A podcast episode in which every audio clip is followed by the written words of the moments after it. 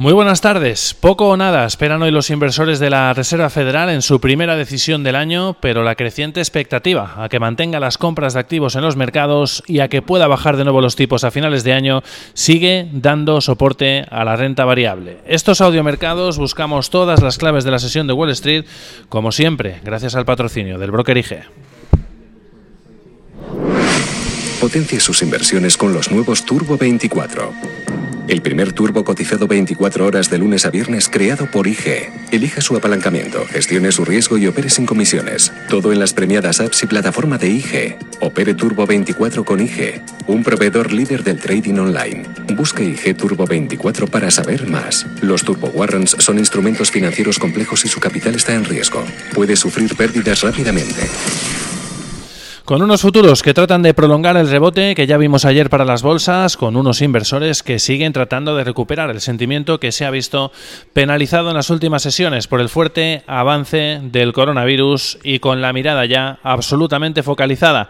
en los abultados, por un lado, resultados empresariales del día de hoy, enseguida veremos, están cotizando de manera positiva en general, y en la primera decisión de tipos del año de la Reserva Federal de Estados Unidos. El mercado da por descontado que va a mantener intactos los tipos de interés en los niveles actuales, entre el 1,5 y 1,75%, y que va a reforzar el modo pausa del organismo, pero con crecientes expectativas de que sigamos viendo un alto grado de estímulos monetarios que siga dando soporte a los mercados, principalmente con compras de activos, con un balance que ya ha crecido en más de 400.000 millones de dólares desde que retomó las compras en septiembre, a pesar del mensaje insistente de Powell de que no se trata de un nuevo quantitative easing y con buena parte del mercado que empieza ahora a pronosticar un nuevo recorte de tipos este año, a pesar de que el último dot plot actualizado en diciembre no mostraba expectativa de movimiento de tasas este ejercicio. Sin embargo, la probabilidad del mercado a que haya bajada en septiembre o en diciembre está ya en el 76% como vimos en el día de ayer, un sentimiento reforzado también con nuevas críticas por parte de Donald Trump, el presidente de Estados Unidos, en su cuenta de Twitter,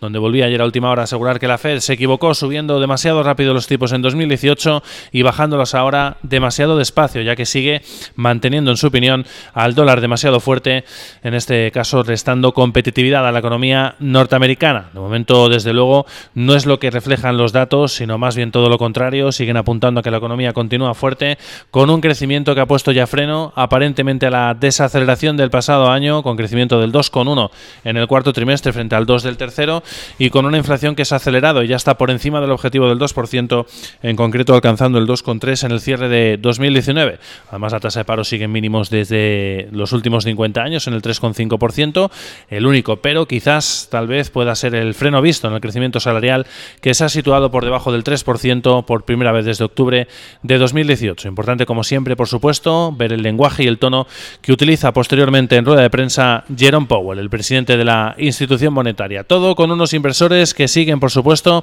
con cierta dosis de preocupación el avance del coronavirus en China, donde las cifras ya son peores que las que dejó la pandemia del virus SARS en 2003, 136 fallecidos y ya más de 6.000 infectados, y con la Organización Mundial de la Salud que ha convocado una nueva rueda de prensa sobre el caso, pues para dentro exactamente de algo menos ya de una hora, en la que podría ser esta vez sí activar la emergencia sanitaria a nivel global. Estaremos muy pendientes y lo seguiremos aquí, por supuesto, en directo en audiomercados con la Casa Blanca que de momento ha rechazado suspender los vuelos de compañías privadas, ha acordado eso sí mantener una reunión diaria para analizar esta situación, esta posible medida, en el caso de que vaya a peor,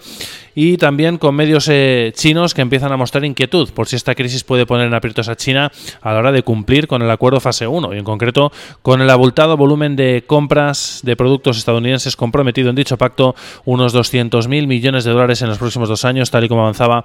hoy el South China Morning Post. Por otro lado, economista del gobierno de China ha advertido hoy de que el crecimiento podría incluso caer por debajo del 5% en el primer trimestre en el caso de que siga avanzando con esta fuerza el coronavirus y eso sí, con un escenario base más o menos conservador, contemplan un pico de la enfermedad en el mes de febrero y que ponga fin a finales del próximo mes de marzo. Si se prolongase en el tiempo, evidentemente, advertido la situación podría ir incluso a peor. En el plano macroeconómico, en unos minutos esperamos una de las referencias claves como es la balanza comercial del mes de diciembre. Tendremos también ventas de viviendas pendientes y los cementeros de petróleo de la Agencia Nacional de la Energía y con unos futuros que, como decíamos, vienen con ganancias, tratando de prolongar el optimismo del día de ayer. Vemos avances de medio punto porcentual ya para los futuros del Dow Jones de Industriales, con un, además, eh, un componente claro como es Boeing, que se ha girado a positivo, como enseguida veremos, y con avances también de cuatro décimas para el SP500 y de 5 para el tecnológico Nasdaq 100,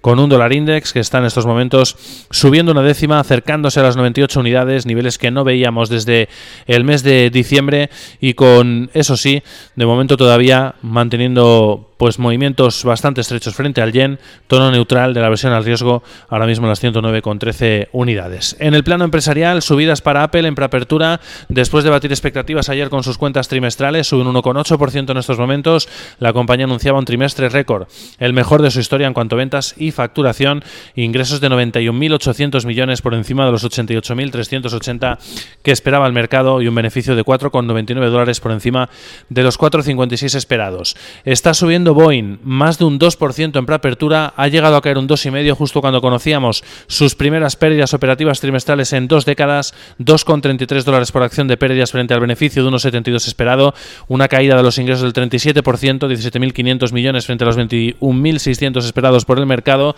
pero se ha girado a positivo después de que haya ofrecido una cifra de costes relacionada con el 737 MAX probablemente muy inferior a lo que esperaban analistas, unos 4.000 millones de dólares. Sube el fabricante de aviones en estos momentos un 2,2% en movimientos de preapertura. Caídas, sin embargo, para Advanced Micro Device, que ayer presentaba resultados también al cierre decepcionantes, el fabricante de chips, muy atentos hoy a compañías como Nvidia o Intel, que estaban también cayendo en preapertura ante los descensos de AMD, que se deja un 4,4% en estos momentos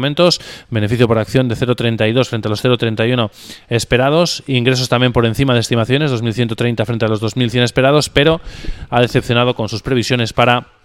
el primer trimestre de 2020, lo que está provocando fuertes caídas para la compañía en preapertura. Y aluvión sin duda de resultados, los que hemos recibido en el día de hoy. Vamos a repasar cómo están moviéndose en preapertura, en general con tono positivo y especialmente para General Electric, que ha superado ampliamente expectativas y está subiendo un 7,5% en movimientos de preapertura. Subidas también para eh, Dow, la compañía química del Dow Jones Industriales, suma un 3,2%, Textron se anota un 0,6%, Mastercard subiendo un 1,5%, Marathon Petróleo subiendo un 2,5%, avances para General Dynamics de más de medio punto porcentual y también en positivo, aunque con avances más moderados, estamos viendo a Stanley, Black Decker y también a Hess Corporation. En el lado negativo vemos eso sí a tres compañías, AT&T que se deja un 0,3% a pesar de que ha superado estimaciones. Vemos también caídas para McDonald's a pesar de que inicialmente subía con resultados ligerísimamente encima de, por encima de las estimaciones, ahora está cayendo un 1% y también descensos para la aseguradora Anthem que ha decepcionado al mercado y está cayendo además un 3,5%. Otra compañía que presentaba ayer resultados al cierre de la jornada era la cadena de cafeterías Starbucks, que superaba con sus cuentas previsiones, pero caía en el mercado After Hours más de un 1,5% después de advertir de cierre de tiendas en China y de posible impacto en las previsiones por el avance del coronavirus, pero están empezando a pesar más esos resultados por encima de expectativas y se está girando a positivo. Ahora mismo está subiendo, eso sí, de forma residual, menos de una décima en estos momentos en preapertura. Y otros dos movimientos destacados también de preapertura. La minorista Lebrand se está subiendo más de un 10% después de la información de The Wall Street Journal apuntando a que podría estar analizando diferentes para una de sus marcas más emblemáticas, Victoria's Secret, entre ellas una posible venta total o parcial.